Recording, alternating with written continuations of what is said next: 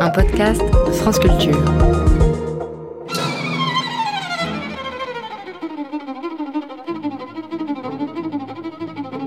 Vous avez sans doute reconnu cette musique. C'est le vol du bourdon, composé en 1900 par le russe Nikolai Rimsky-Korsakov. Et c'est un interlude entre deux actes de son opéra, le conte du tsar Saltan. Et à ce moment-là, dans l'opéra, un cygne se transforme en bourdon. Ce morceau est réservé aux virtuoses. D'ailleurs, il est entré dans le Guinness des records comme le morceau de violon le plus difficile à interpréter, vu sa rapidité d'exécution. Les bourdons et les autres abeilles, car les bourdons sont bien des abeilles, sont aussi des virtuoses du vol. Leur différent bourdonnement, plus ou moins grave ou aigu, nous est familier. Et cette variété de sons des abeilles sauvages fait aussi écho à leur mode de vie très différent. Deuxième épisode. L'abeille. Qui sont les cousines sauvages?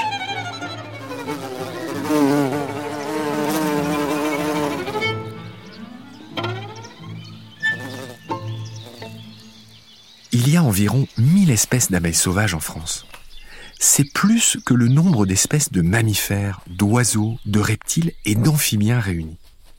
Dans cet épisode, nous allons voir que l'évolution a permis l'émergence de différentes espèces qui ont adopté différentes façons de vivre, de faire un nid, de récolter du pollen ou de choisir certaines fleurs et pas d'autres.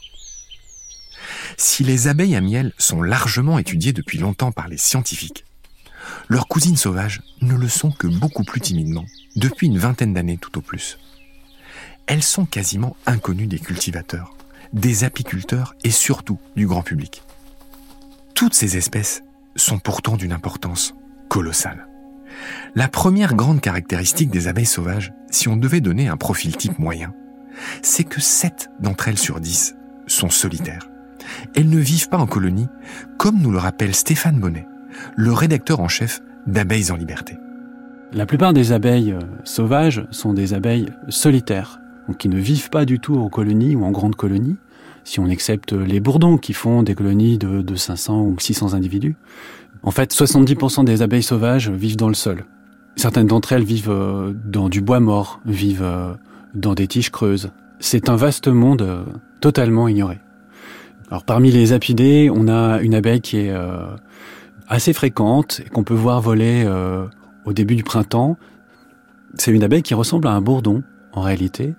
Elle est très sombre, noire, avec souvent des ailes violacées. Et c'est l'abeille charpentière qui utilise le bois mort pour nicher. C'est effectivement l'une des plus grosses abeilles de France, avec euh, le bourdon, notamment le bourdon terrestre.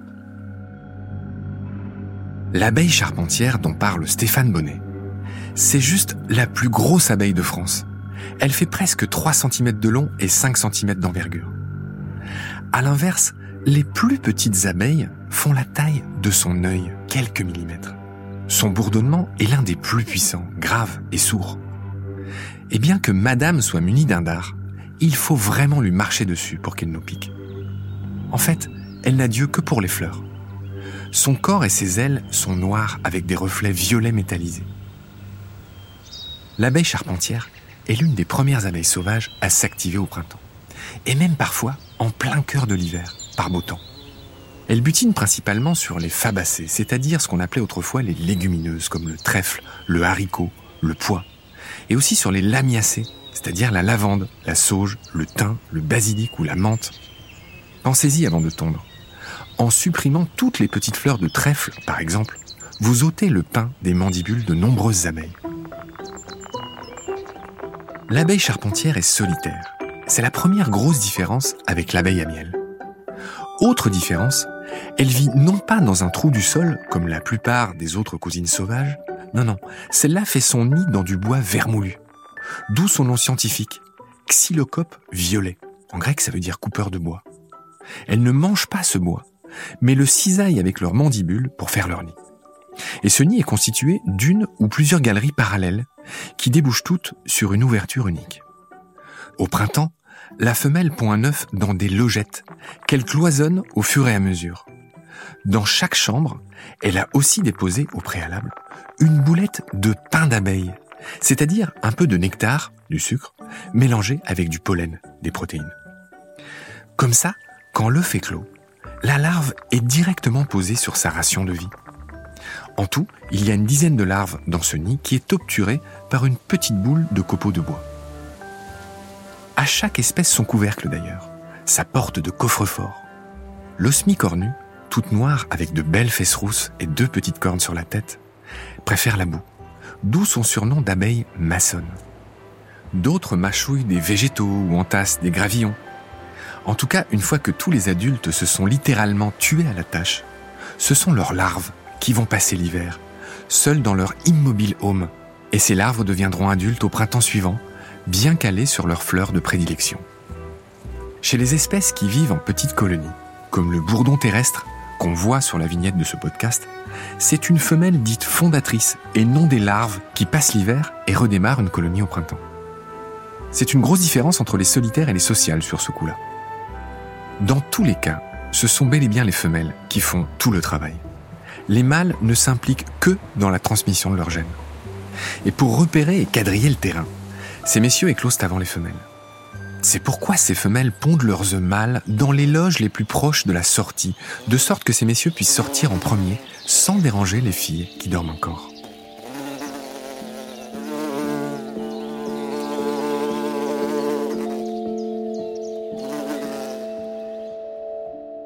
Maintenant, il est temps que je vous présente les six familles d'abeilles sauvages d'Europe. Tout dépend de la longueur de leur langue. Celles qui ont une longue langue, parfois plus longue que leur corps même, sont équipées pour butiner des fleurs profondes, comme la sauge par exemple. Il faut pouvoir aller chercher le nectar loin et profond. Et puis, évidemment, il y a celles qui ont une langue courte sur des fleurs plus accessibles, comme le pissenlit. Et c'est fou de penser que les fleurs et leurs alliés pollinisateurs ont évolué ainsi. Je te complique la vie en t'obligeant à rester plus longtemps. Et comme ça, je vais pouvoir saupoudrer plus de pollen sur tes poils pour que tu me rendes service. C'est un des moteurs de l'évolution et aussi de l'apparition de nouvelles espèces, au fur et à mesure qu'elles s'adaptent ou pas et qu'elles se spécialisent ou pas. Dans la catégorie des langues longues, il y a d'abord l'abeille à miel et une cinquantaine d'espèces de bourdons de métropole et aussi l'abeille charpentière dont je viens de parler, la grosse cylindrée violet métallisée. Tout cela avec les anthophores, les œufs aux longues antennes, ça fait bien des noms, je sais bien, forment la famille des apidés, soit près de 300 espèces, la plus nombreuse. La deuxième famille des longues langues est entre autres celle des coupeuses de feuilles, comme l'abeille tapissière Megachile rotundata, qui découpe des demi-cercles parfaits dans les feuilles de vos rosiers. Ce sont elles qui font ça. Ces petits fourreaux servent de berceau pour leurs larves. Et cette tapissière championne pollinise quatre fois plus et quatre fois mieux que l'abeille à miel. C'est l'abeille sauvage la plus vendue au monde pour polliniser les cultures. Elle fait partie des mégachilidés qui comptent 200 espèces. En grec, leur nom signifie les grosses lèvres, tout un programme. C'est aussi parmi eux qu'on trouve notre maçonne à derrière roue et toutes les autres osmies. Il n'y a pas que des maçonnes dans cette bande, il y a aussi des cotonnières, des tapissières, je l'ai dit, des résinières.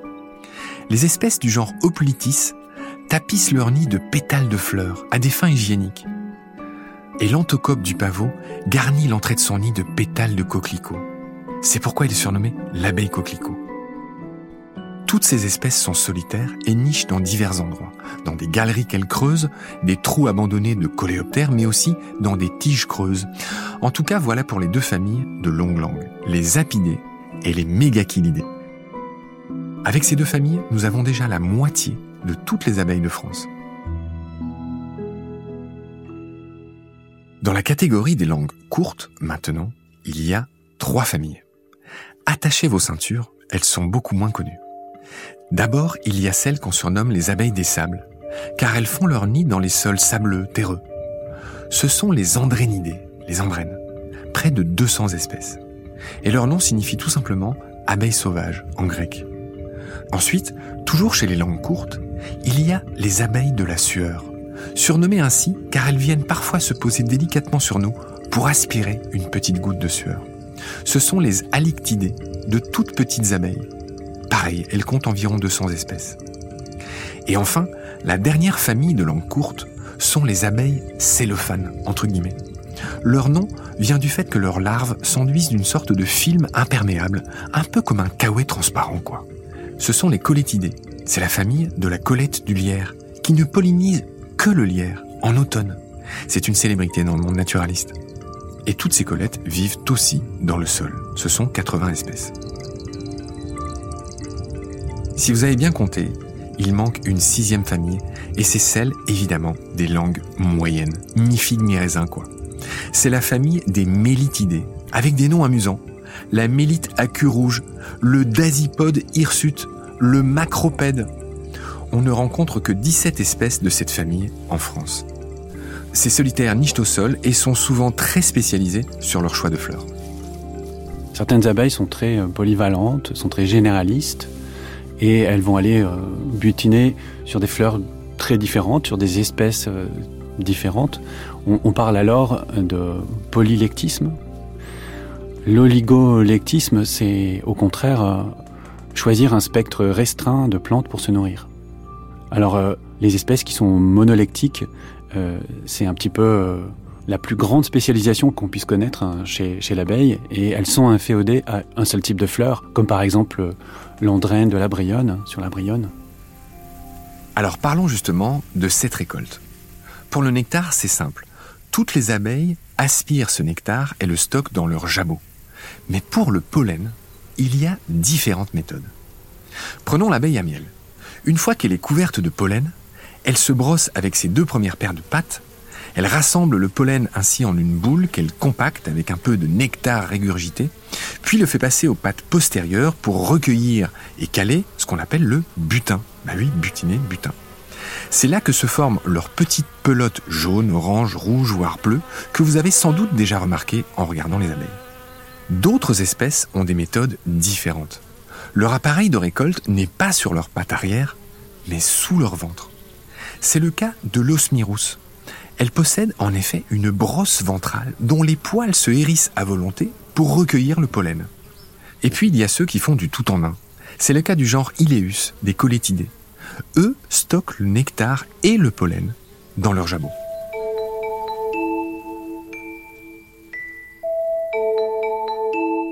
Quelles que soient les méthodes, plus ou moins efficaces, plus ou moins rapides, ces abeilles solitaires ne passent pas leur temps qu'à butiner. Elles ont aussi des nids à creuser, à tailler, à construire. Et donc elles ne sont pas toutes logées à la même enseigne que l'abeille à miel qui, elle, bénéficie de la force mais aussi des désavantages du collectif. La force du collectif, c'est évidemment la répartition des tâches. Et la faiblesse des colonies, c'est la transmission de maladies. Mais la vie en solitaire est risquée, elle aussi. Plus une abeille sauvage est spécialisée en matière de fleurs, ou de matériaux de construction de leur nid, plus elle est fragile face au changement. Si leurs plantes favorites disparaissent, c'est fini pour elle aussi. Par ailleurs, dans bien des endroits, les abeilles sauvages souffrent de la concurrence avec un excès d'abeilles domestiques, qu'on veut parfois installer partout et à tout prix, et surtout en trop grande densité. C'est intenable pour les cousines sauvages. Malgré toutes ces menaces, certaines espèces profitent de l'effet du réchauffement climatique, qui allonge la floraison, notamment en Europe du Nord. Parmi elles, il y a le bourdon terrestre, ce gros bourdon avec ses anneaux oranges et son cul blanc. Et il y a aussi notre Colette du lierre, cette petite abeille calée sur le rythme si particulier de cette plante. Injustement surnommé le bourreau des arbres, alors qu'il n'est pas un parasite, et surtout qui fournit un refuge et de la nourriture à tant d'espèces en hiver. Il faut donc protéger le lierre, et bien sûr aussi toutes ces abeilles sauvages. C'est l'affaire de tous, même des urbains.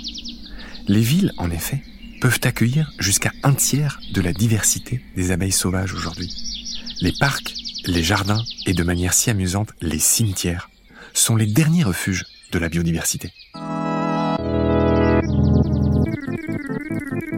C'est la fin de cet épisode. Merci de l'avoir suivi. Dans le suivant, nous allons voir que toutes ces abeilles ne sont pas toujours d'infatigables travailleuses. Certaines sont devenues parasites et squattent les nids et les réserves de leurs cousines. Celles-là s'appellent les abeilles coucou et nous les découvrirons dans le prochain épisode.